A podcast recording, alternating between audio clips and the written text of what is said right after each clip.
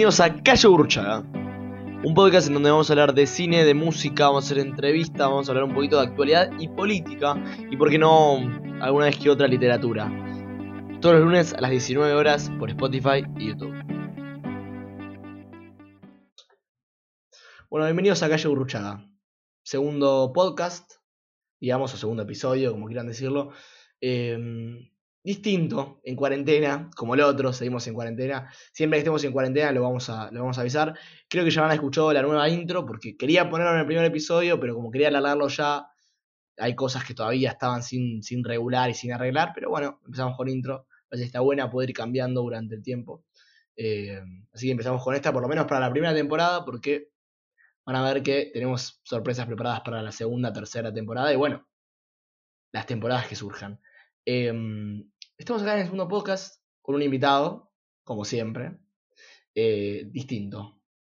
Y este podcast fue raro de grabar porque en el primer podcast yo quería grabarlos con, con, varias personas que tenían la idea de grabarlos y siempre cuando tenía la idea les decía, che, ¿quieren grabar el primer podcast? Y me decían, no, no quiero ser el primero, quiero ser el segundo. Entonces para el segundo había muchas, muchas expectaciones, muchas expectativas, perdón, porque mucha gente me decía que sí, pero para el primero no. Finalmente, bueno, Mateo Sugarchuk, que fue el invitado que tuvimos la semana pasada para el primer podcast, eh, me dijo que sí, fue un podcast hermoso para mí, espero que lindo para ustedes y entretenido, eh, que es el vocalista y guitarrista de Say Population Arc, lo pueden escuchar ya sea por Spotify o YouTube. Eh, bueno, me dijeron que no, pero bueno, yo elegí acá uno de mis mejores amigos, quiero decirles, un gran compañero de la vida, eh, que me aguanta siempre y tenemos muchas cosas en común, pero una de las cosas que más resalta es el cine. Y bueno, y a la hora de grabar este podcast, días anteriores, hablando por llamada, estamos discutiendo si sobre, yo también con una amiga, que espero que venga al podcast, que no vamos a decir su nombre, sobre si lo que decimos en la vida digital se inmortaliza. Entonces, ya con grabar este podcast, el anterior, me condeno a lo que digo, lo tengo que hacer en un sentido. O sea, estoy condenado a hacer lo que digo en el podcast. Entonces ya literalmente todo lo que diga se pone en duda. Y teníamos esta opinión de que nada, bueno, nos daba un poco de miedo grabar el podcast a mi amiga por el tema de que, em, nada, se inmortaliza todo lo, que, todo lo que uno dice. Y si bien es verdad que se inmortaliza, lo que decía mi amigo acá a continuación, que se va a presentar, vamos a llamar, vamos a parar de decirle amigo y se va a presentar con un nombre, era que todo lo que digamos puede cambiar en un futuro. Y yo acuerdo con esto y digo que si su opinión cambia en un futuro de lo que digamos en un primer podcast, siempre se puede grabar un segundo, un tercero y con muchas opiniones y debates. Bueno, sin más excusas ni nada raro para hacer una introducción, dejemos que se presente el primer invitado, Pablo Jiménez. Escuchamos. Bueno, hola, Juan este, gracias, NASA, por la invitación y por esa introducción que déjate con la vara alta. Este, nada, yo fui compañero de NASA por el secundario de segundo año. Y sí, tiene razón, pasamos un montón de cosas, compañero de vida. Este, sí, me banco muchas cosas, como él también de seguro se debe bancar cosas mías también. Este, pero nada, nada. Este, con respecto a esto que decía tu amiga, de cualquier cosa que se diga va a quedar inmortalizado, sí, va a quedar inmortalizada. Por ejemplo, en este momento va a quedar inmortalizada la opinión de Pablo Jiménez, de un pibe de 18 años en el 2020 en cuarentena, ¿no? Pero no necesariamente la opinión de Pablo Jiménez de 18 años va a ser la misma opinión de Pablo Jiménez de, no sé, 19 años, o 20, o 25, 30. No necesariamente tiene que ser como una opinión este, firme y que tiene que durar para toda la vida. Puede cambiar este, tranquilamente. Así que bueno, nada. Empezamos, NASA. Empezamos. Me, me, gustó, me gustó eso de que, bueno, puede cambiar. Puede cambiar, todo puede cambiar. Y si cambia, los invitamos a Calle Burruchaga a cambiar su opinión, a que nos iluminen con su nuevo punto de vista.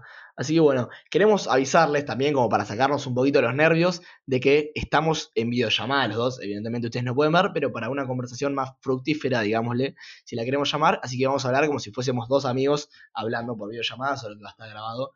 Y la idea es que, bueno, escuchen nuestras boludeces o cosas importantes que también pueden surgir, ¿por qué no? Em, acá en la llamada. Así que bueno, Em, quería empezar, bueno, para los que no saben, yo lo considero Pablo, no sé si un cinéfilo como tal, pero está como adentrándose en las profundidades del cine. A mí me gusta mucho el cine, no me considero un cinéfilo, pero también veo muchas películas. Juntos hicimos un desafío que les quiero contar a la gente, que si bien no lo completamos porque es muy difícil, le pusimos algunas reglas para poder completarlo, que es capaz algunos están más familiarizados, otros no, es el desafío de 365 películas en un año, o sea, una por día. Cosa para mí imposible. Bueno, ahora acabas en cuarentena, es un poquito más posible, pero lo hicimos durante el 2019 y fue bastante, bastante imposible. Aunque bueno, llegamos a un lindo número de películas y creo que enriqueció nuestra opinión. ¿Vos qué decís? Totalmente de acuerdo. Era muy difícil, pero es una buena excusa, en realidad, ¿no? Para ver películas, para seguir informándote, porque supongo, no sé, a alguien que le gustan las películas como vulgarmente conocidas como comerciales, ¿no? Ya ponele, te ves 10 películas comerciales, joya, ya después 20, 30, 40 y te quedan 300 más. Entonces creo que ya en algún momento, si tantas películas ves, supongo que en algún momento te va a cambiar como el, el olfato, ¿no? De lo que quieras arrancar a ver. Supongo me imagino que, perdón, sí, claro, me imagino que a mí en un momento lo que me pasó fue que eh, me obligaba a ver películas, no sé si a vos te pasó en algún momento, pero tipo, yo vi muchas películas y en algún momento no llegué a este número mágico, me quedé con 230 películas, lo quiero avisar de antemano, que creo son un montón para ver en un año, estoy bastante orgulloso de ese número, pero en un momento me obligaba a verlas. No sé si a vos te pasó, vos viste más que yo. Sí, yo me quedé en 264. Me faltaron 101, como los dálmatas. Y sí.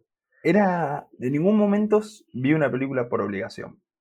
¿No? Ah, mira. Este, yo siempre quería ver una película y me servía eso como la excusa, ¿viste?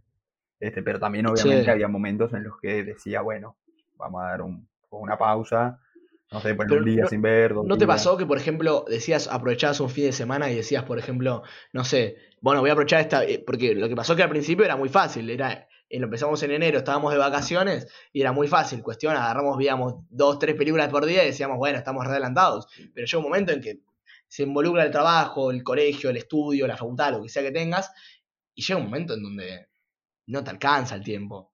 Y, y te quedás atrás. Siempre estábamos atrasados. Creo que hasta un punto, digamos, no sé si hasta junio o julio, estuvimos como bastante a la par de las películas. Y después de julio te empezamos a retrasar. ¿Vos te pasó alguna vez de que te hayas, no sé si obligado, pero un fin de semana hayas dicho, bueno, vamos a aprovechar y viste un montón de películas de cabeza? Eh, claro, sí. Un fin de semana, un día de semana, un día antes de una prueba.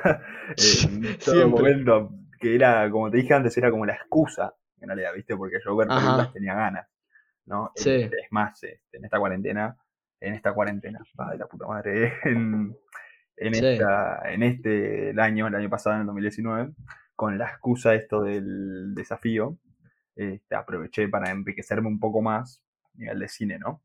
No es que ponen agarraba un catálogo de, de una aplicación con muchas películas y decía, bueno, vamos a ver esta tatati. No, elegía bien que ver este, por ejemplo, yo en, este, en el 2019 conocí mucho de, este, de Hitchcock, de Kubrick, de, bueno, un montón más, en realidad, ¿no? Y, y la verdad esto es gracias un poco a este desafío que empezamos, ¿no? Porque requiere la excusa, en realidad, porque ganas de ver películas, aunque sea por mi parte, siempre tuve desde chico y ahora también la sigo teniendo, es más, ahora no estoy con el desafío, pero este, siempre que encuentro un huequito o me sale, veo una película. Y por suerte me sale bastante eso de querer ver una película. Sí, es verdad, hay momentos en donde a mí me pasó, por ejemplo, marzo. Yo fui, vi muchas películas en enero y febrero, creo que había visto 80, 90 películas, vi como las primeras de cabecera, las vi en enero y febrero, que estaba de vacaciones. Y en marzo lo que me pasó, que no estuve con muchas tareas, ni, ni asignaciones, ni nada por el estilo, pero me cansé un poco me ve y todo ese marzo creo que vi una serie o algo por el estilo y no vi películas, como que me, me saturé. Entonces, y como que tenía miedo de quemarlas un poquito también, ¿viste? Porque en un momento te cansabas y, por ejemplo, a mí me salió Game of Thrones, que también fue un gran, tipo... Un hit. Porque, bueno, sí, un setback, ¿viste? Un retraso, digamos. Porque ya me ah, encantaba Game of Thrones. Sí, Y sí, salía todos los domingos y, y, ver una serie... Imagínense que yo a veces me prohibía imagínate, yo me lo tomaba bastante en serio y bueno, Pablo evidentemente que lo hizo por disfrute más que yo, terminó viendo más películas, pero digo, eh, yo a veces me prohibía de ver series porque digo, si veo series es como, me sentía que estaba perdiendo el tiempo en ver películas, eh, que podría estar usando en ver películas. Entonces como que se me volvió una obligación. También, perdón, antes de que hables vos, quería aclarar que lo hacíamos a través de una aplicación llamada Must, que bueno, si bien no es la mejor aplicación para hacerlo, descubrimos más tarde, es la que yo primero encontré eh, y se me ocurrió, porque lo hicimos con un grupo de personas que capaz forman el podcast, así que no quiero spoilearles quiénes, van a, quiénes son y quiénes van a estar en el podcast en un futuro, si Dios quiere. Em, nada, si lo hicimos una aplicación más que tenía tres listas. Una lista, si no me equivoco, era la lista de las películas que queríamos ver, podíamos registrar películas para ver más adelante, la lista de las que vimos y una tercera lista que... ¿Tenía una tercera lista o no? Sí, tenía una que justamente era de series. De series. Y una Ah, cuarta digamos, que era como un promedio general de, no sé, tu actor favorito, que se basa en base a cuántas películas viste de este actor y todo eso.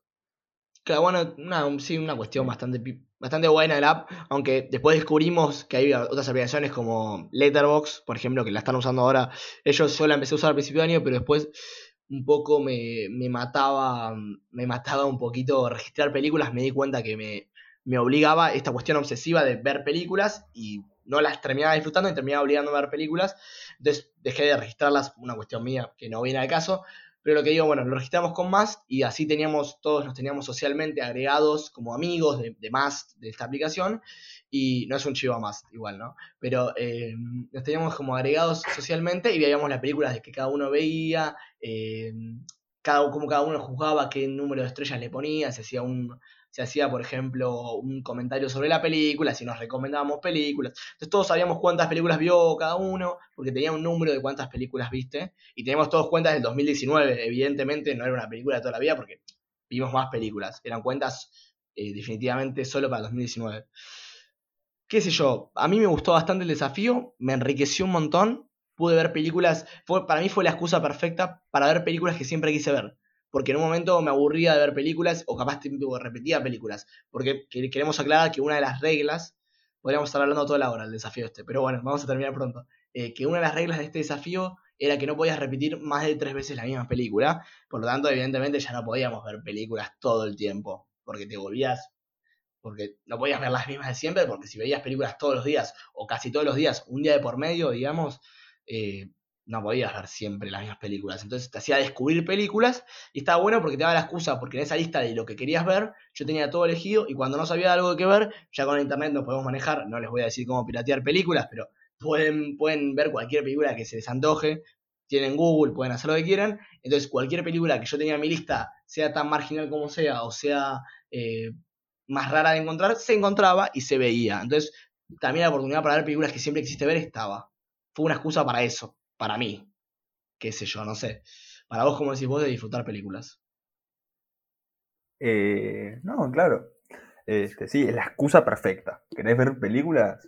Es la, es la mejor excusa que, le puedes dar a, a Lo que está bueno aclarar es que nosotros, hay, en realidad es bastante estricto, porque en realidad es ver una película por día el desafío originalmente. Nosotros hicimos un par de reglas que nos las pueden pedir en los comentarios de YouTube, Spotify, o donde sea, o nos pueden mandar un mail a arroba calle burruchaga, perdón, calle burruchaga podcast arroba gmail.com. Si nos piden pueden pedirnos alguna lista de películas que, que, forme Pablo o forme yo, o lista de canciones, lo que quieran, o si no también las reglas de este desafío, porque lo habíamos adaptado en, el, eh, adaptado en el sentido de que podías ver las películas que quieras en un día eh, y podías no terminarlo y llegar al punto donde vos querías, porque mucha gente lo dejaba el desafío porque, por ejemplo, en la semana 5 no se había visto eh, 37 películas, se había visto 32, entonces decía, bueno, no hice uno por día. Esto te aclaramos que hay días que evidentemente no vas a poder ver películas.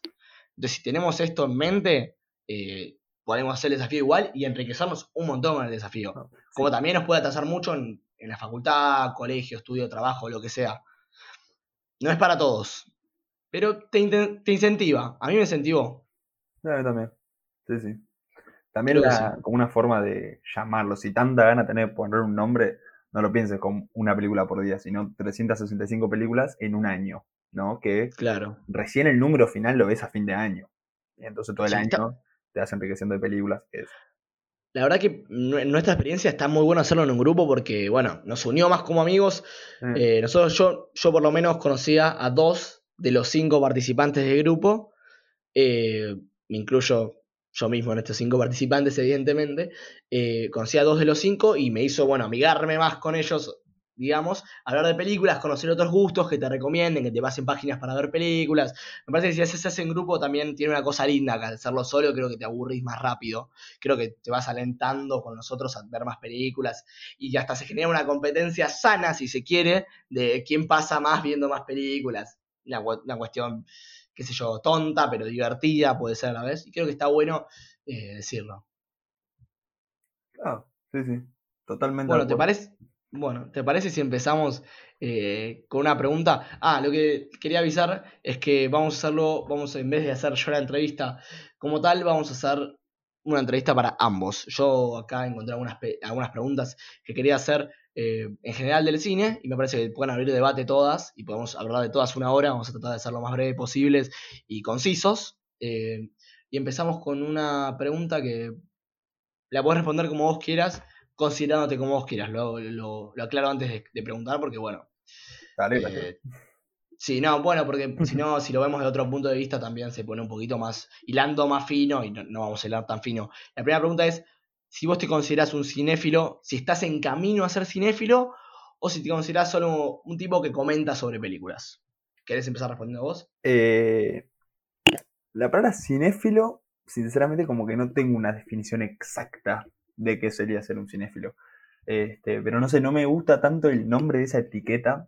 Más que todo, yo no, este, no me considero como una persona que pone etiqueta todo, ¿no? Este, pero me considero una persona que este, puede hablar, cualquiera puede hablar de cine en realidad, pero como en un cierto grado de profundidad me considero una persona que este, sí, que tengo una opinión bien formada del cine. Esto claramente puede cambiar en algún futuro. Este, pero nada, eso. Me considero una persona que, que habla de cine y que ve cine como un arte.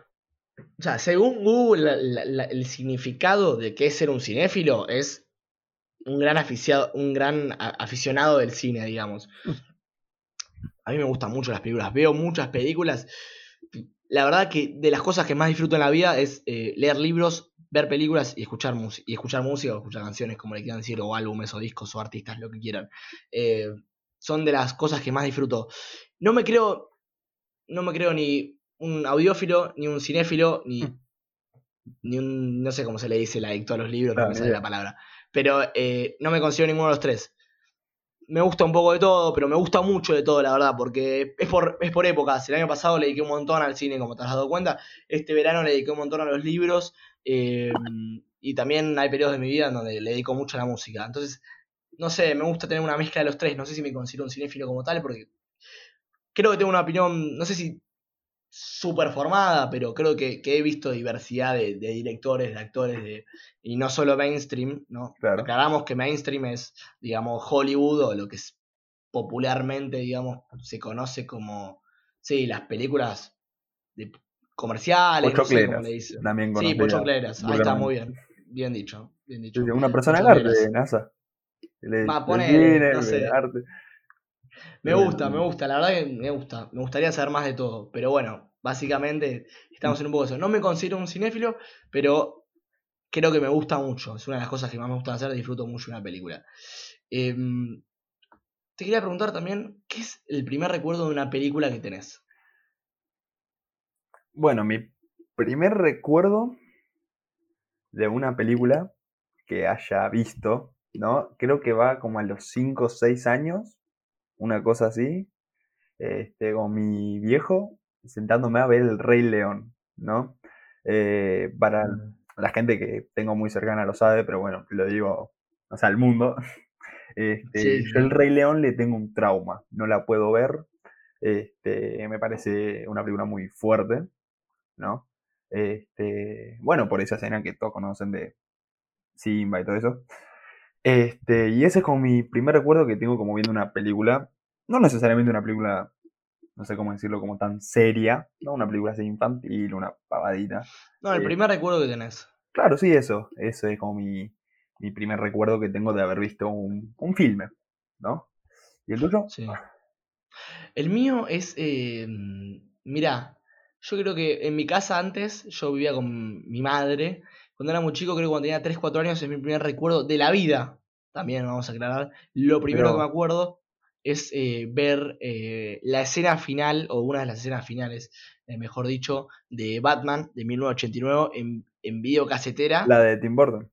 De Tim Burton, eh, y mm, Jack Nicholson como el Guasón, y mm, Ma- Michael, Michael Keaton. Keaton, Sí. Michael Keaton, no me sale el nombre, como Batman, es creo que la escena final esa que están arriba del campo, no, no te la quiero spoilear porque sé que vos no la viste, Sí, no la vi. pero te voy, sí, sí, te voy a decir que nada, están arriba del- de la iglesia, en el campanario, digamos, creo que se llama campanario, eh, y me acuerdo de ver al Guasón bailando con la piba. Es el primer recuerdo que tengo de la vida y el primer recuerdo que tengo como, eh, como viendo una película, y creo que la Claro. estaba viendo, creo que la estaba viendo eh, solo, la estaba viendo solo. eh, sí, la estaba viendo solo. Creo que me acuerdo poner el videocasete, el video siendo muy chiquito, gateando o, o caminando, no me acuerdo bien. Si poniendo el, el- la videocasetera, el, el cassette en la videocasetera, Sí. viste que no sé si te acordás, pero tenía como una Sí, como una tapita que la metías para adentro. como una tapita, claro, y lo metías para adentro y se abría, y se- ponían publicidades. Y creo que la publicidad que tenía, que me acuerdo, era una publicidad de, de una Coca-Cola, de una soda, de Coca-Cola no era, de una soda de no sé qué marca, y era Alfred, que no me acuerdo quién es el actor que lo interpreta, pero era muy viejo en ese momento, eh, ya debe estar muerto, pobre. eh, que era tipo, porque antes hacían propagandas con, la con los actores de la película, en esa época, en, los, en las finales de los 80 y principios de los 90. Ah. Y me acuerdo que las videocaseteras que vos comprabas venían con estas mismas publicidades. Y me acuerdo de, eso. Bueno. eh, Tremendo, lindo me, recuerdo. alargué, ¿eh? me alargué contando el recuerdo, pero me lo acuerdo bastante nítido. Creo que es el primer recuerdo que, que tengo. Y es el primer recuerdo viendo una película que, bueno, me gusta mucho esa versión de Batman. Bueno. Em, Esa te la debo, esa te la debo. bueno, la tenés que ver. A mí me gusta Sí, mucho. yo la Eh, quiero ver igual, ¿eh? Pero yo no soy tanto para de meterme en páginas raras, ¿viste? Como para ver Sí. una película, porque no sé. No sé. No. La tengo acá descargada en la compu. Te la puedo pasar. La tengo en MP4 y todo. Te la puedo pasar. Em, ¿Cómo la descargué? Ahora no puedo contar, pero. pero te la puedo pasar. Em, bueno, pas- pasando a otra pregunta, digamos. Yo creo que hay una diferencia entre favorita y mejor. Viste que lo hablamos, lo habíamos hablado antes. Totalmente. Para mí una diferencia entre tu película favorita y la mejor película que viste. Totalmente de acuerdo. Para mí sí. Entonces, yo te quiero preguntar ahora la, tu película favorita primero. Después vamos con la otra más adelante. Película favorita, en sí, como que no me, no me sale como decir, esta es como una maravilla, en mi opinión. Como que creo que hay Pero no, muchas. no, eh, eso que no- es lo que yo quiero aclarar. No quiero decir que como ma- maravilla, pero quiero decir, porque la película maravilla, o sea, mi película favorita no es una maravilla, tiene muchas, muchas faltas de ser una de las peores películas no, de la historia. No sé si para vos, en historia, tu caso, sería una maravilla, pero me gusta mucho, para di- vos. disfruto mucho verla. Claro, sí, sí, sí. claro, disfruto mucho verla. Claro, para eso voy. Que yo disfruto mucho ver varias películas, pero si tuviera que elegir una, este, sin duda sería Psicosis, la de Hitchcock. Este, Como que realmente viendo esa película, como que me metí en la película, no como que sentí un ambiente de película. Yo la película la habré visto creo que en el 2016, tipo segundo año, 2017, una cosa así. Este, y nada, como que esa considero que fue la película que me fue adentrando al cine y la vi. Esa fue la primera vez y después la vi como con una opinión un poco más formada y me siguió pareciendo espectacular. Y nada, si tuviera que elegir una película sería sin duda Psicosis. Película favorita, Sí, no es la mejor. no. Bueno, bueno, me parece, me parece bien. Yo me dejas un poquito, Sí, como un poquito mal, me, me dejas un, un poquito mal parado porque eh, mi película favorita no, no tiene, no es tan, no es tan buena como Psicosis. Es, eh, Ah, es subjetivo igual. Es claro, obvio, es subjetivo. Claro, pero es una película. en. Sí, claro, es una película eh, rara, no muy conocida, no la mayoría de la gente la conoce. eh, ¿Pochoclera? es mainstream, es mu- muy pochoclera, muy pochoclera. Eh, me disfr- disfruto mucho verla, capaz que la vi de chico y tengo ese sentimiento. Capaz es una película hasta. hasta mala podría ser, pero yo la disfruto mucho y me gusta verla. Y es la película que, que siempre podría ver y la podría ver una y otra vez. Y no podría quemar, creo. Eh, la vi más de 10 veces. ¿Tiene nombre esta película? que- Tiene nombre, te lo voy a decir, y creo que no la vi. Eh, se llama Meet Joe Black, que es Ah. protagonizada por Anthony Hopkins, Brad Pitt y, y Brad Pitt, y Claire Forlani. eh, es una película dirigida por Martin Campbell, que es el mismo que dirigió Perfume de Mujer. Mirá. Eh, Ah, ahí está un dato curioso. Mm. Esta película dura tres horas, la produjo, la produjo, perdón. Eh, creo que la produjo él, si no me equivoco, y tuvo bastante, bastante mala, mala prensa o, o- o mala crítica, y fue una pérdida de plata enorme para Martin Campbell, si no me equivoco, me puedo equivocar, pero a mí me gusta, tiene algo lindo. eh, me, me gusta, me parece una linda película, Claro. digamos. Eh, puede que cambie en un futuro, obviamente, como decís No, vos. No la, inmor- no la, la- la quiero inmortalizar, pero a la vez no la inmortalizo, la, la opinión esta. Claro. Eh, Tiro un dato de Bueno. color para los oyentes.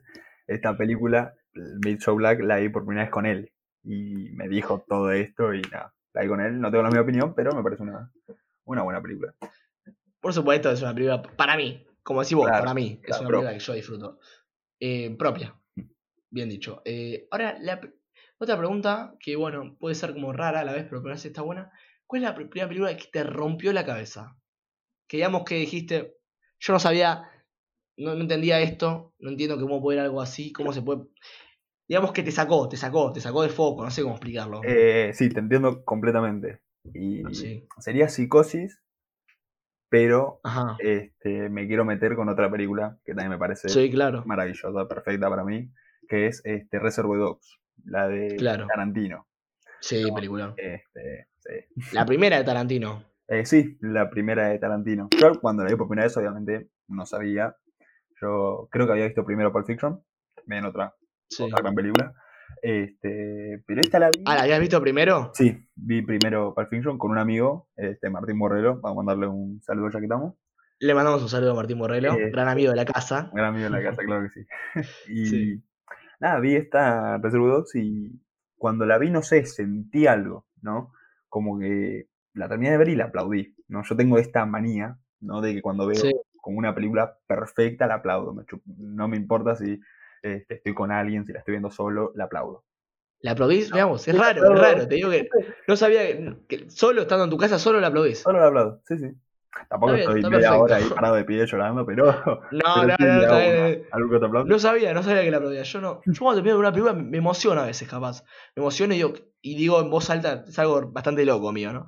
Y estamos haciendo boludeces, pero creo que para esto está el podcast. Eh, me, me paro y digo, qué buena película, qué buena película. Y digo, qué buena película. me emociono, lo digo en voz alta, Claro. como un boludo, ¿no? Pero, No, igual, eh, Opinar en voz alta también está bueno. Sí. Yo cuando veo una película Sí. también, o termina, ¿no? Claramente. Sí, sí, Este, sí. No necesariamente tiene que ser una un 10 para mí, una maravilla, pero cantando digo, uy, uff, que acá de ver, o cosas así, ¿viste? Sí, sí, sí. No, no, es una, es una gran película, Reservo Dogs. A mí también me rompe la cabeza. Eh, pero, no, de Tarantino, lo primero que vi, mira, te voy a decir algo, lo primero que vi, que me parece lo mejor también de Tarantino, es eh, Bastardo sin Gloria. Mira. Sí, sí, sí, sí. Es la, es la, ¿cómo se llama esto? Es la, para mí, la, me- sí, sí, sí, la mejor de Tarantino. Y, pero yo cuando lo vi, me rompió la cabeza. Igual no es la primera, primera película que me rompió la cabeza, pero yo ya venía rota la cabeza de otra película que ahora le voy a contar. Pero cuando vi Bastardo sin Gloria, yo no podía creer que había, viste, de- deformado tanto La eh, historia. la historia. La- Claro. Eso es lo que tiene Tarantino, que deforma la historia de una manera, te vuela el bocho, te Sí, lo el hizo bocho. también con Once Upon a Time in Hollywood, la del 2019. Lo hizo con Once Upon a Time in Hollywood, lo hace con Django, lo hace con The Bueno. Hateful Eight. Bastardos y Gloria. Sí, lo hace con todo. eh, es brillante. Es, es- bueno, es- para mí es uno de los mejores directores del cine actual y no actual. También es importante aclarar. Mm. Está en mi top 5 de directores, me parece un genio, me parece de los mejores. Eh, me, me da lástima que vaya a ser 10 películas y no más. Eso me da, me da una lástima eterna. Y ahí entra un poco en juego lo que dijimos al principio, lo de que a vos el desafío te costaba por la, este, la saturación de películas, ¿no? Sí, Eh, yo a Tarantino comparto totalmente eso de que quiera hacer 10 películas. Yo creo que si realmente le, le nace hacer una onceava, que la haga, por mí bárbaro. Este, pero no que se Mm. vuelva un director así comercial, cada película es por hacer, ¿me entendés? Que cada película sea propia de él. Y lo banco mucho Oh. por eso. No, no, está perfecto, está perfecto, pero no te voy a mentir, me encantaría ver 10.000 películas más que de Tarantino, ¿entendés? Por un lado, obviamente no quiero que saque películas mediocres, pero me pasa que, que todo lo que saca es original, es algo que no se ha visto y me, me encanta, me vuela el bocho. Eh, creo que obviamente hay películas mejores y peores, no estoy diciendo que no, No, claro, claro. pero, pero todas tienen un estándar muy bueno. Vos sabés que si haces una película de Tarantino, sabés que es una película Claro. buena. Digo, desde Kill Bill hasta Bastardo sin Gloria, desde Pulp Fiction hasta Claro, todas. eh, Django, Todas, sí. todas, todas. Para mí son, bueno, pueden discrepar. Yo no soy un No, gran no. crítico de cine, pero pueden discrepar conmigo.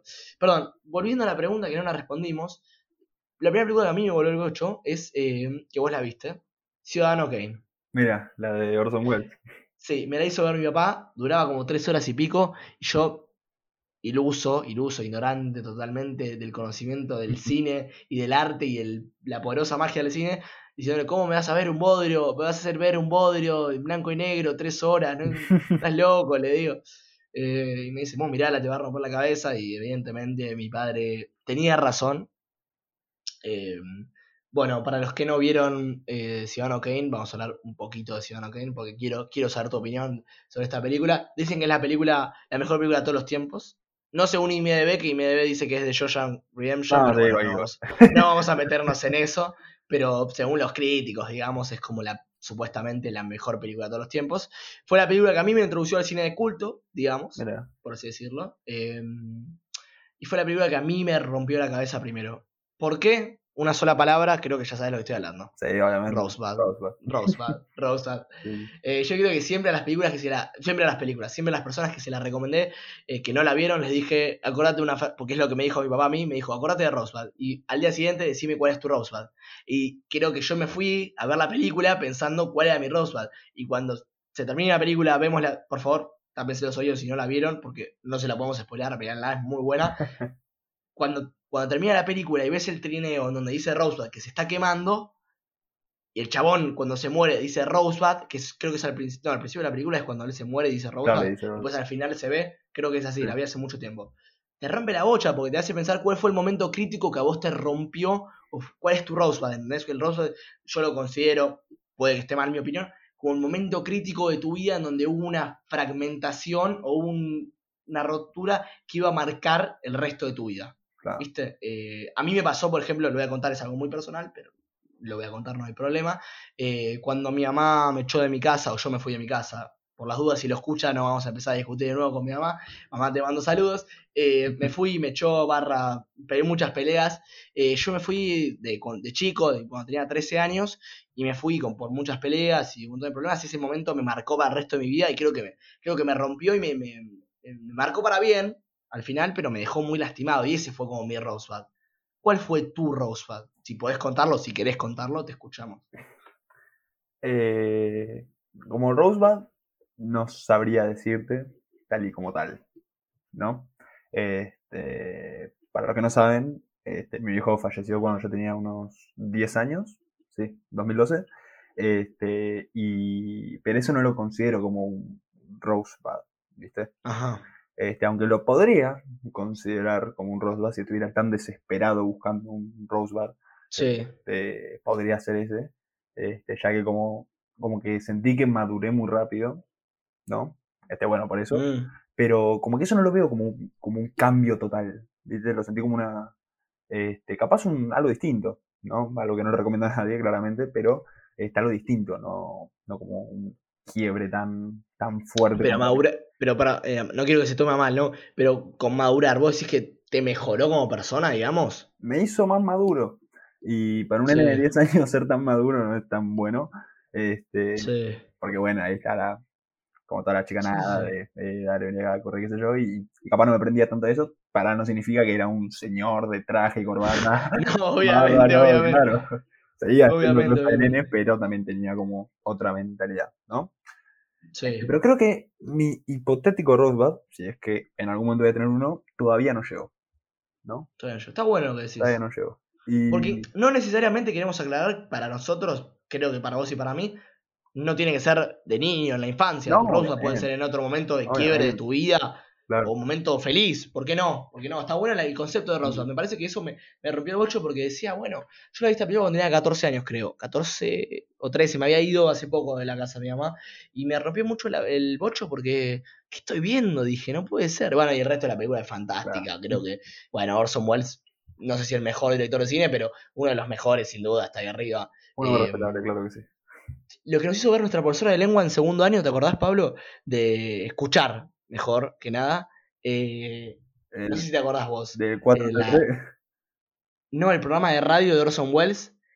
que hacían ah, que, de la guerra de los mundos, sí. de la guerra de los mundos, que la gente se lo creyó. Sí. Ya te das, te das cuenta que, bueno, eh, para los que no saben que estamos hablando, en- creo que sí, fue en 1938, creo que fue. En 1941 sale Ciudadano Kane. Y en 1938 creo que fue que, Orson, eh, que Orson, Orson Welles hizo un programa de radio llamado La Guerra de los Mundos, si no me equivoco. Creo que ahí lo está googleando Pablo. Eh, ¿Cómo se llama esto? Eh, era una cuestión, digamos, eh, donde fue un programa de radio, yo se los cuento así a grosso modo, después ahora nos va, a llenar con más información Pablo, que era un programa de radio donde se, se hizo, que se avisó antes que iba a ser una obra de teatro, pero se daba en la radio. Entonces la gente, por ejemplo, que no había escuchado que era una obra de teatro, pensaba que, que, que habían invadido los aliens. Entonces, por ejemplo, eh, Orson Welles, lo cuento, pero después si lo escuchan es fantástico, te das cuenta que Orson Welles era de otro planeta y era un rompedor de bochos total.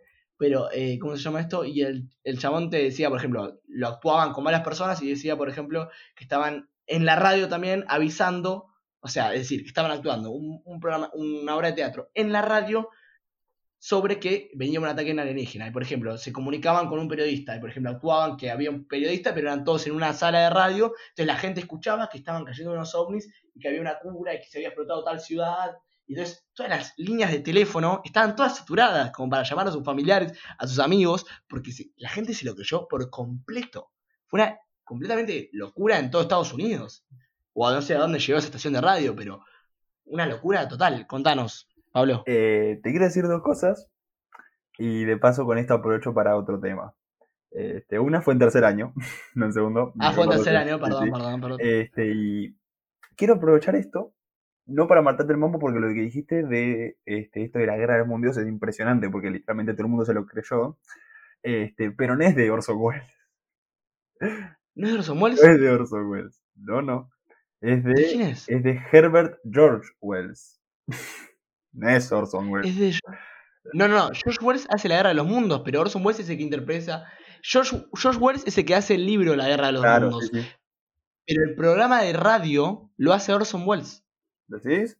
Bueno, pero igual a lo Sí, que voy es que este, con esto, con todo lo que vos dijiste, este, que es verdad y ahora hasta el día de la fecha sigue pasando, no tanto que este, si cae una invasión a alguien en una película, no es que todo el mundo va a estar re paranoico, este, pero literalmente ver arte como te lo podés creer, tal como hizo esta transmisión de radio, como no te lo puedes creer, claramente, pero son cosas que te, que te, te llegan, ¿no?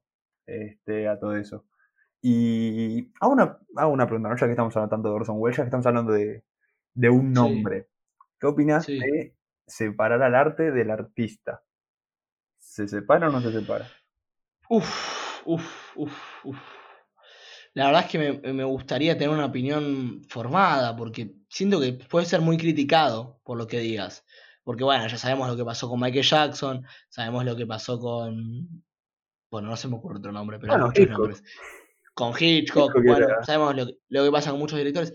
Yo creo que se separa, yo creo que quiero separarla, me parece que quiero separarla, pero también tengo miedo, tengo miedo de que el arte que hayan hecho está haya, haya estado inspirado por alguna de sus atrocidades. Y también me remuerde el, el, senti- el sentimiento, digamos, o la emoción, o la emo- no, no la emoción, no sé cómo explicarlo, o el sentimiento de escuchar que lo que estoy escuchando que tanto me gusta fue inspirado por las atrocidades que hizo el artista. Es decir, si por ejemplo cometió la atrocidad Michael Jackson de abusar de un niño y por esa, por- capaz es muy rebuscado lo que digo, pero capaz que por ese, abu- ese abuso de, de ese niño que él hizo, eh, hizo tal álbum o, o lo inspiró a ser más feliz pa- para, o lo hizo más feliz para hacer tal otro álbum, también me remuerde un poquito, ¿entendés? Porque me encuentro un poquito como eh, contra la espalda y la pared con cierto artista. Claro. A mí Michael Jackson me gusta bastante, pero pero Neverland, me el documental, si por si no lo vieron, eh, bueno, no vamos a spoilearlo, véanlo, eh, pero básicamente para decir algo rápidamente es que eh, Habla de eso. eh, habla de los que, que se denuncia que se hizo abusos en las giras. Michael Jackson dormía con estos chicos que eran los bailarines y varios de los bailarines hacen como declaraciones en este mismo documental y bueno, y se va como, eh, digamos, desentrañando, eh, eh, viste, toda la vida y la casa de Michael Jackson, que le decía que vaya a jugar en el parque de juegos que tenía en su casa. Cuestión, véanlo, es muy interesante, creo que está en Flow y en algunas plataformas más que lo pueden ver. Eh, si no, lo buscan en internet o en YouTube, seguramente. Está dura cuatro horas, es muy largo, pero es muy interesante para, bueno, en- eh, adentrarnos en todo este mundo de Michael Jackson y saber la verdad de, de uno de nuestros, de lo- uno de los artistas más populares de Estados Unidos, viste, el príncipe del pop, como es que se lo conoce. Eh, pero bueno, volviendo a la pregunta, es difícil, es difícil porque me pones una situación de la espada y la pared, no sé vos qué pensás. Eh, mi opinión es sí.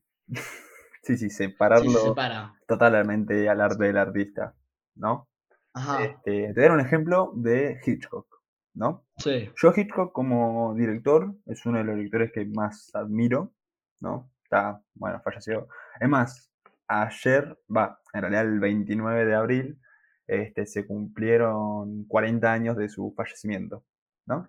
claro. Y Claro, decimos el 21 de abril ayer, estamos grabando Claro. a, fecha de 30 de abril, pero en realidad se va a subir el lunes eh, 3 de mayo, si no me equivoco. sí, sí, sí. Sí, lunes 3 de mayo a las 19 horas como siempre, pero bueno, estamos grabándolo el 30, aclaramos por las dudas, sí, sí. por la confusión. Este, Hitchcock literalmente le arruinó la carrera a una mujer porque no quería tener relaciones con él. Hitchcock tenía como un fetiche por las rubias. Este, y la protagonista de Birds, Hitchcock le quería, le tenía ganas. Este, y la chica se rehusaba, se rehusaba, se rehusaba. Y todo el mundo sabe, va, no creo, pero en Birds hay una escena, como una escena fuerte, que la chica queda como traumatizada, ¿no? Y ese trauma es real. Es real. Hitchcock la dejó colgada en el estudio toda una noche este, para conseguir esa, esa toma, ¿no? De la chica toda traumada. Este, que Bueno, hay, hay- bueno, hay una, hay, perdón, ahora mismo lo voy a buscar porque es sumamente importante aclararlo. Perdón que se hablen un montón de temas, pero podríamos estar hablando 5 horas con Sí, Pablo. Pero hay una cuestión, eh, bueno, ¿cómo se llama esto? Con Marlon Brando, si no me equivoco, y un director, eh, con una cuestión con una chica que parece que medio que la, la, la, la abusaron, es decir, creo que fue con Roberto algo, es el, el, el, el nombre con el, el del episodio. Eh, a ver, ahí lo busco ya, básicamente, pero bueno, lo, creo que, ¿cómo se llama esto? Eh, que parece que en realidad como que violó de verdad, eh, ¿cómo se llama esto? a la compañera durante el rodaje del último tango en París, acá lo encontré, supuestamente, es, lo hacía con, ahí está, con, con Roberto, no, perdón, Bernardo Bertolucci, que era el director, el italiano, y se ve que en ese momento, eh, medio que como para esa escena, que era una escena bastante fuerte, eh, el director como que permitió que Marlon Brando sea bastante abusivo con esta actriz eh, en el último tango en París. Eh, Mirá, y quería, quería, y, y Bernardo, Bernardo Bertolucci, Bertolucci era, perdón, eh, sí, Bertolucci, no le avisó a esta actriz que la escena iba a ser de esta manera, y acá dice una declaración del, del- del director que dijo que quería su reacción como niña y no como actriz. mirá. Entonces, no le avisó y medio como que esa escena fue medio improvisada, pero fue un abuso. Hoy en día es considerado Claro, es una un abuso esa escena. Sí. Porque evidentemente si no le avisas a la actriz, por más de que sea como para conseguir una, una, una, mm, una reacción, digamos, para el cine, estás como cruzando límites que no se deben. Y No, eh. Brando, bueno, digamos, eh, era machista, como todos, el- como todos estos actores tan conocidos de Hollywood o preparados en la época, lo sabemos por todas estas denuncias que están saltando hoy en día, y es como algo bastante crudo en el cine que no se sabe. ¿no? No sé si vos sabías, yo lo había escuchado, No, no, lo sabía bien, idea. o sea, no no, no no tenía- lo sabía bien, pero es como que, que después estas cosas como que la hacen desaparecer las producciones, la- las productoras, la- los- las empresas y el marketing, pero en realidad es una mancha muy grande, es, una, es un abuso, es un abuso hoy en día. Está bueno aclararlo, hay mucha gente que lo sabe, hay mucha gente que no. Y perdón, quería aclarar rápidamente que La Guerra de los Mundos, el radio, está basado en el, en el libro de George Wells, pero sí, en 1938, el 30 de octubre a las 9 pm, en The Mercury Theatre on the Day, que es la estación de radio, eh, hicieron la, la obra de teatro y se lo hicieron creer, y sí está protagonizada por Orson Welles, que no había hecho ningún peli- ninguna película todavía. Mirá, Era el futuro director en esa época que se iba a convertir en uno de los mejores directores del tiempo. Mm. Pero sí, estaba, estaba en lo correcto yo, me quedo tranquilo. está bien, está bien. Eh, pero bueno, sí, retornando a la pregunta anterior de la anterior de la anterior, yo hay veces que tengo que separarlos, pero me agarra este remordimiento. ¿A no te pasa que te agarra este remordimiento de las atrocidades que puede cometer, si están inspiradas, no Claro, están en base, inspiradas? no si el Claro. justifica los medios, ¿no? Ponele, claro, Claro. podría ser, sí. Sí, sí. Ahí es como una pregunta más profunda, ¿no? Claro, nos Eh, ponemos un poquito más, más hilando, hilando más fino. ¿eh? Pero hipotético caso, ¿no? Vos ves una película, ¿no? Una película, no sabes el director, no sabes nada de la película. Ni el, sí, el título sí lo sabes, pero este, la Sí. ves, la terminás y decís, wow, qué maravilla, ¿no? Qué espectacular. Y después te enterás que este, el director, no sé, violó a la protagonista y la reacción de la protagonista después de ser violada está en la película, ¿no? Ahí Claro, como en este caso del último tango en París. Sí. Claro, ahí te cambia totalmente, este, la, te pega la moral ahí, es eso, Sí. pega la moral, te pesa la moral, ¿no? Este, y voy a decir una palabra que Sí, como ser humano no, no podés, no podés eh, aceptar esta atrocidad, digamos. no, claro, y voy a decir una palabra que este, a mí no me gusta decir, pero, la tengo que decir, que es la palabra pero, Sí. este, la sensación que te da el arte a primera impresión me parece que es la más importante, ¿no? Eso de que ves una película y decís, wow, qué cosa acá de ver o qué basura acá de ver. Este, yo creo que esa es como la más importante y después, obviamente, esta es mi opinión, este, si, no sé, después te enterás todo esto del director, qué sé yo, este, puede cambiar totalmente tu opinión, pero en mi opinión no cambiaría con respecto a la película, si el director. Y mira, si está muerto, la verdad me parece Sí. mejor ver, me parece mejor ver películas de un director abusivo que esté muerto a uno que esté vivo, porque si está vivo, le, le seguís dando ingresos. No sé si me explico. Sí, está bien, pero la película para mí. es- Director abusivo. Obviamente que no está bien que nadie sea abusivo, quiero que No, no. Pero, pero, pero obviamente, obviamente, no, no. Repelemos y, y repudiamos cualquier eh, comportamiento machista, patriarcal o cualquier cosa que, que- que, bueno, que, que sea violencia de género o violencia en total. Claro, Queremos aclarar eso, obviamente. Em, pero a mí lo que me pasa es que para mí se arruina, se mancha. No, no, es, no es lo mismo, se me mancha la, la idea de la película. Sí, sí, puede ser. Capaz este, va a mi caso, ¿no? Es que se mancha la imagen del director, no tanto de la película. Y a mí sí por el, por el hecho trágico de la película, porque Marlon Brando, o sea, yo no la vi la película, sé de este hecho. Porque Marlon Brando, porque este Bernardo Bertolucci haya permitido esto. Por, por ejemplo, yo, yo vi Bertz, pero no sabía esto de la, de la, de la película de Bertz. Ahora se me arruina un poquito Bertz también. Eh, pero me deja como bastante con, con- con mal sabor, ¿viste? Claro. De boca, no que- sé, me... Sí, la moral que pesa. No, no me lo permito, qué sé yo, es algo que me pasa a mí. Puede que a vos te pase otra cosa, obviamente, son opiniones. Pero es una, es una gran pregunta, es una gran pregunta. Sí, sí. Es una gran pregunta. Bueno, vamos ahora. Quiero. Vamos a hacer un top 5 de películas, ¿te parece? Porque top 5 de películas 2019. Oh, Quiero que me lo digas. sí.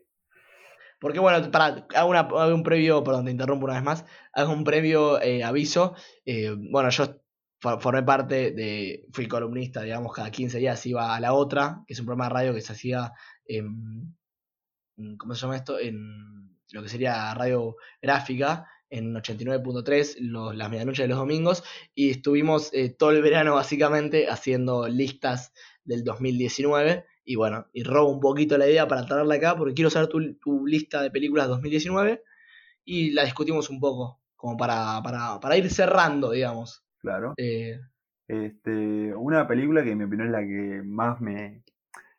Como la que más me gustó, ¿viste? No me parece Sí. la, como la película perfecta, pero la que más me gustó del, del 2019 es sí, esta The Lighthouse, ¿no? Lighthouse. La- Sí, yo la vi. Sí, que está William Defoe y Robert Pattinson me parece espectacular, impresionante.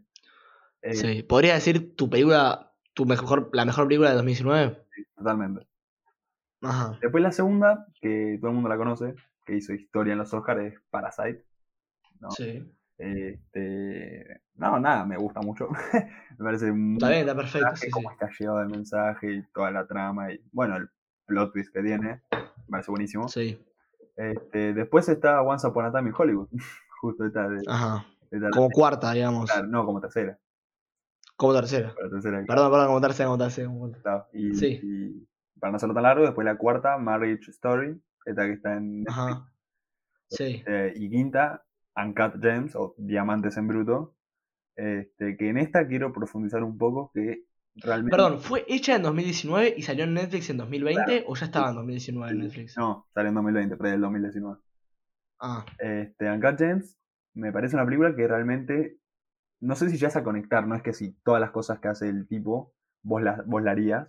Este, pero hay, hay momentos en los que vos, como, no sé, bueno, al chabón le pasa algo y como que vos te preocupas por él, este, le pasa algo feliz y te pones feliz por él y ese tipo de cosas. yo no la vi, quiero aclarar, perdón, eh, no la vi. No entiendo lo que hablas. recomendadísimo. Este, pero Bueno.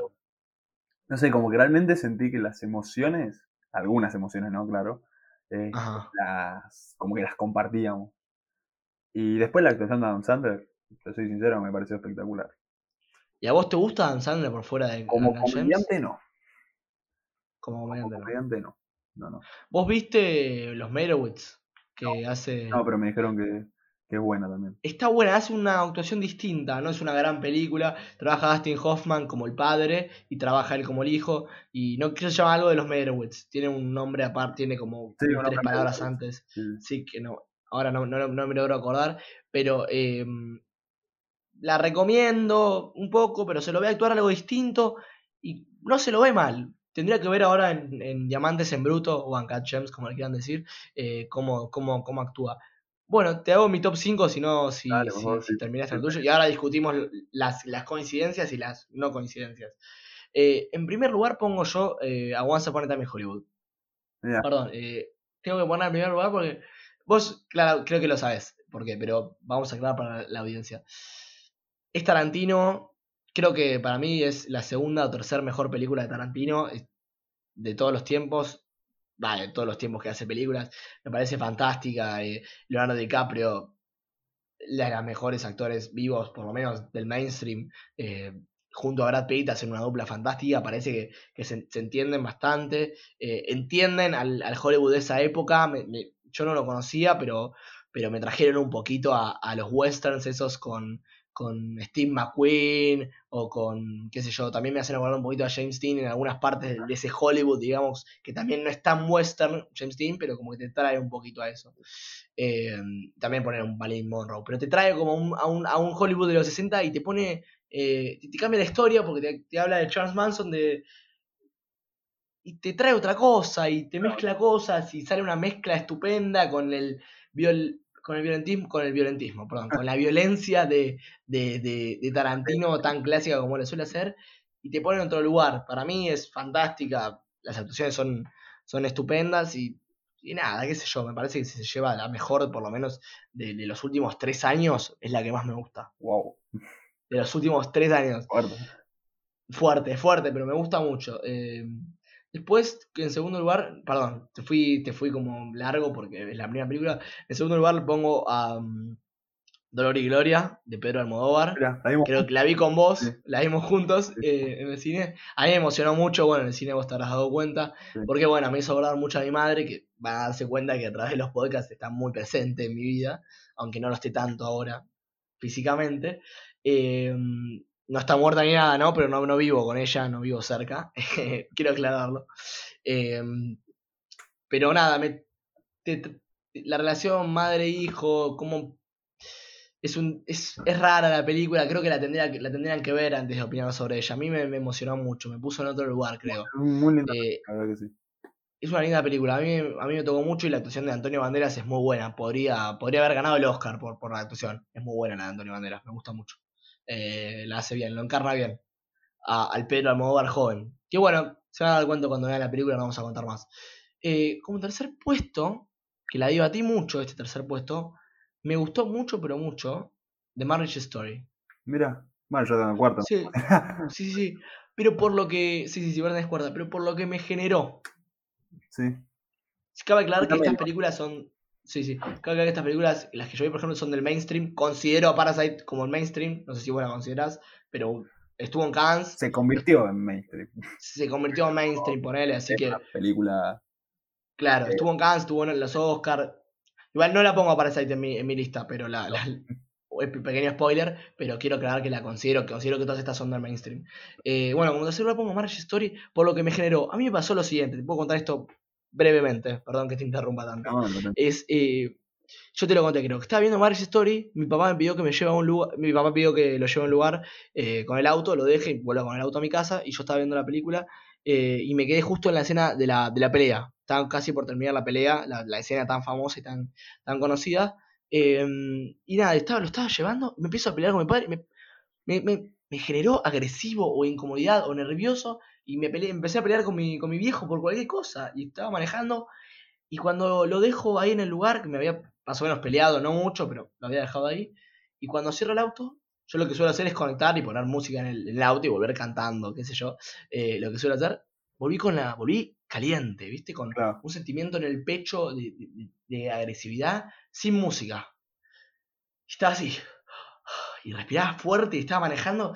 Me dejó como eso. Y eso es muy difícil que una película te transmita algo así. Y, y Marriage Story, con esa película, con esa escena, con esa pelea, capaz me, me identificó en algo.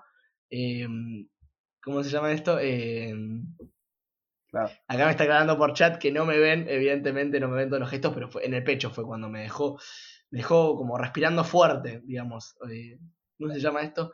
Eh, y, y- y nada, me- me- no hay muchas películas que me transmitan eso. Claro, a mí Eso me como, rompe la bocha. con Mary Story lo que me pasó fue, tenía muchas ganas de verla, ¿no? Este, y lo puse en modo avión en el celular, ¿viste? Como que me, yo cuando quiero realmente ver una película pongo el celular en modo avión y lo revoleo, este, para que Sí. nada me interrumpa, ¿no? Este, en Mary Story hay una escena que es tipo muy conocida que el nene se agarra de la mamá y del papá, ¿no? Como que, de cierta forma está como tironeando, no sé. Sí, Este, y a mí eso me pasó cuando tenía unos 7 años, es como uno de los recuerdos más traumáticos que tengo, que es mi vieja tirándome para un lado y mi viejo tirándome para otro. Y nada, Ah, eso, cuando vi eso en la película me, me pegó fuerte. Eh, Claro. eh, y nada, la película como que me dejó medio bajón, viste, como que realmente me pegó la trama. sí, sí, te deja Claro, tremendo. te deja tocado. Después como que no sé, me sentía medio bajón, es más, hay una amiga que se llama, bueno, Milagros Grimini, le mandamos un saludo, Sí, estamos. Gran amiga de la casa también. después de ver esa película, ella vino a almorzar y estaba muerto más o menos, y ella se dio Sí. cuenta claramente. Este, y no, nada. Este, y aparte eso también es lo lindo, ¿viste? Aunque te haga mal, ¿no? Yo lo veo así, ¿no? Sí. Te deje mal. Hay una película, se llama Requiem for a Dream, de Aronofsky. También, ¿no? Esa me rompió, me rompió el bocho también a mí. Claro, yo cuando la terminé de ver, en el momento que la terminé de ver, me sentía muerto. No sé, tipo, estaba como llorando, terminé hecho mierda por esa película y me encantó. ¿Entendés? Sí. Porque el cine, el arte Sí. en general, este, te puede pegar para bien o para mal. Pero si te pega en un momento, considero yo, a menos que sea una basura y te genere bronca de perdí tiempo viendo esto, ¿viste? Pero considero que el arte, si te toca, está bien hecho, creo yo. Puede ser, sí, no sé, hay, muchas, hay muchos factores, no te podría No, decir si está bien hecho por eso, ¿no? Obviamente. Pero, pero, pero me parece fantástica. A mí me transmitió eso, me dejó mal.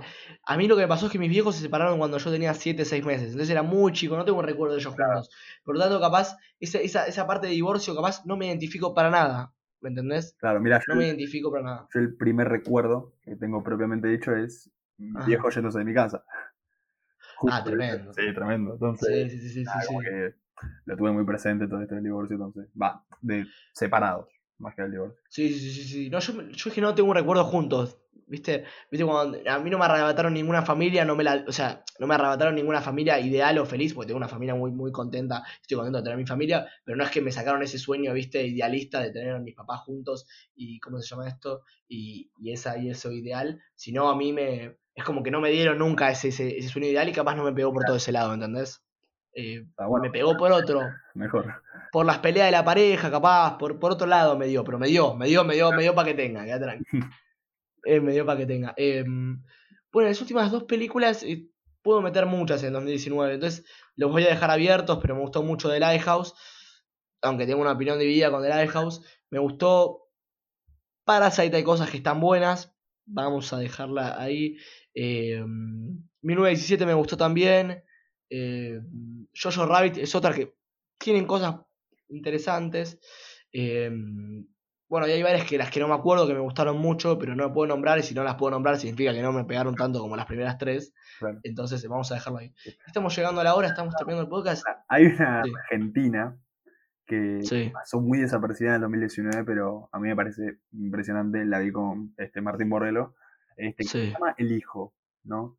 Es dirigida por El hijo. Sebastián No la vi. Schindler, una cosa así me suena. Este, Sí, no, es, no, no sé, no. es impresionante, la verdad pasó muy desapercibida. Este, y nada, si quieren ver una película, les tiro el chivo esa. Este, La- yo la voy a ver, si me recomendás la voy a ver, hijo. recomendada, sí, porque no se habló nada, literalmente nada de esa. Este, y a mí me parece Ajá, muy buena, de cómo está llevada Leyenda. la trama, la producción y todo. Entonces nada, quiero sí. esa como, como la última recomendación. Listo, la vamos a tener en cuenta, la vamos a tener en cuenta. También hubo cosas muy buenas argentinas en el Bafisi, que siempre hay cosas buenas en el Bafisi, que nos pasa todos los años a nosotros dos que vamos, nos equivocamos de película, nos metemos en otro cine. Siempre nos pasa algo por. Siempre nos, nos pasa algo, bueno, a Fisi nos pasa algo. Si está maldito para nosotros, tremendo. Sí, sí, sí, parece que claro, que no quiere, no quiere que nosotros veamos. Estamos llegando a la hora y se nos pasó muy rápido. Me quedaron un montón de cosas para hablar. Sí, un montón, un montón. Un montón de cosas. para- Eh, Bueno, pero bueno, creo que, que- creo que yo- a mí se me pasó volando, no sé a vos. sí, a mí también, ni me di cuenta. Me, me, No, no, no, me, me acabo, de nuevo. acabo de mirar para arriba la computadora y era la, eran los cincuenta y pico de minutos, no lo podía creer. No, tremendo. Eh, rápido. pero me encantó la charla. Sí, a mí también. A mí también. Y nada, está Eh, bueno esto que está haciendo el podcast, ¿eh? Para hallar la cuarentena, Bueno, ¿viste? Para llevar la para llevar la vida. Espero que les guste a los jóvenes. Todo esto según la juventud. Somos, yo quiero aclarar que por lo menos yo soy muy inexper- inexperto en muchos temas. eh, doy la opinión de lo que me parece y todo es subjetivo y nada es definitivo. Totalmente. Nada es definitivo, todo es relativo. Todo lo que yo diga es relativo por lo menos. eh, nada es definitivo y pueden opinar, dejarnos en los, los comentarios, dejarnos en donde quieran, mandarnos un mail, mandarnos un mensaje privado a Instagram y pueden decir su opinión. Si quieren salir en el podcast también lo pueden hacer. Así que nada, nos, nos terminamos con Calle Burruchaga episodio 2, que vas a elegir el título vos, Pablo. Claro que sí. Eh, todavía no lo sabemos. Por eso es que al principio no lo nombramos, porque quiero, quiero yo, por lo menos, que el invitado, o queremos desde Calle Bruchaga, que elija el título. Me parece una cuestión interesante y buena como para hacerlo participar un poquito más en la producción. Y bueno, eh, nos vamos con alguna recomendación tuya, ¿crees? ¿De alguna película o serie para ver? Eh, serie no te puedo recomendar porque no soy una Bueno, que mira series. vamos con películas. Eh, pero bueno, te voy a recomendar cuatro películas, ¿no? Cuatro películas, fantástico, las anotamos. Psicosis, que Sí. al principio. Este, Dunkerque, una de Christopher Nolan. De Christopher Nolan, Ajá. lo banco a muerte. Sí, claro. Seven, o conocida como Los Siete Pecados Capitales. Este, puede ser Peliculón. muy fuerte, sí, pero me parece una maravilla. Se la hice ver a mi hermano de 12 años el otro día. Lo ha dejado traumado, amigo. Sí, sí, sí, sí. de David Fincher. Y bueno, esta me parece un 10 de 10. Vale, a todas me parece un 10 de 10. Este, pero esta no se le tengo mucho cariño. Pero bueno, es como el 10 de todos, ¿no? El que es el padrino. Este, El padrino, bueno. pero no, a mí me gusta y, y nada, Coppola, no, no hay más que decir. nada más que decir.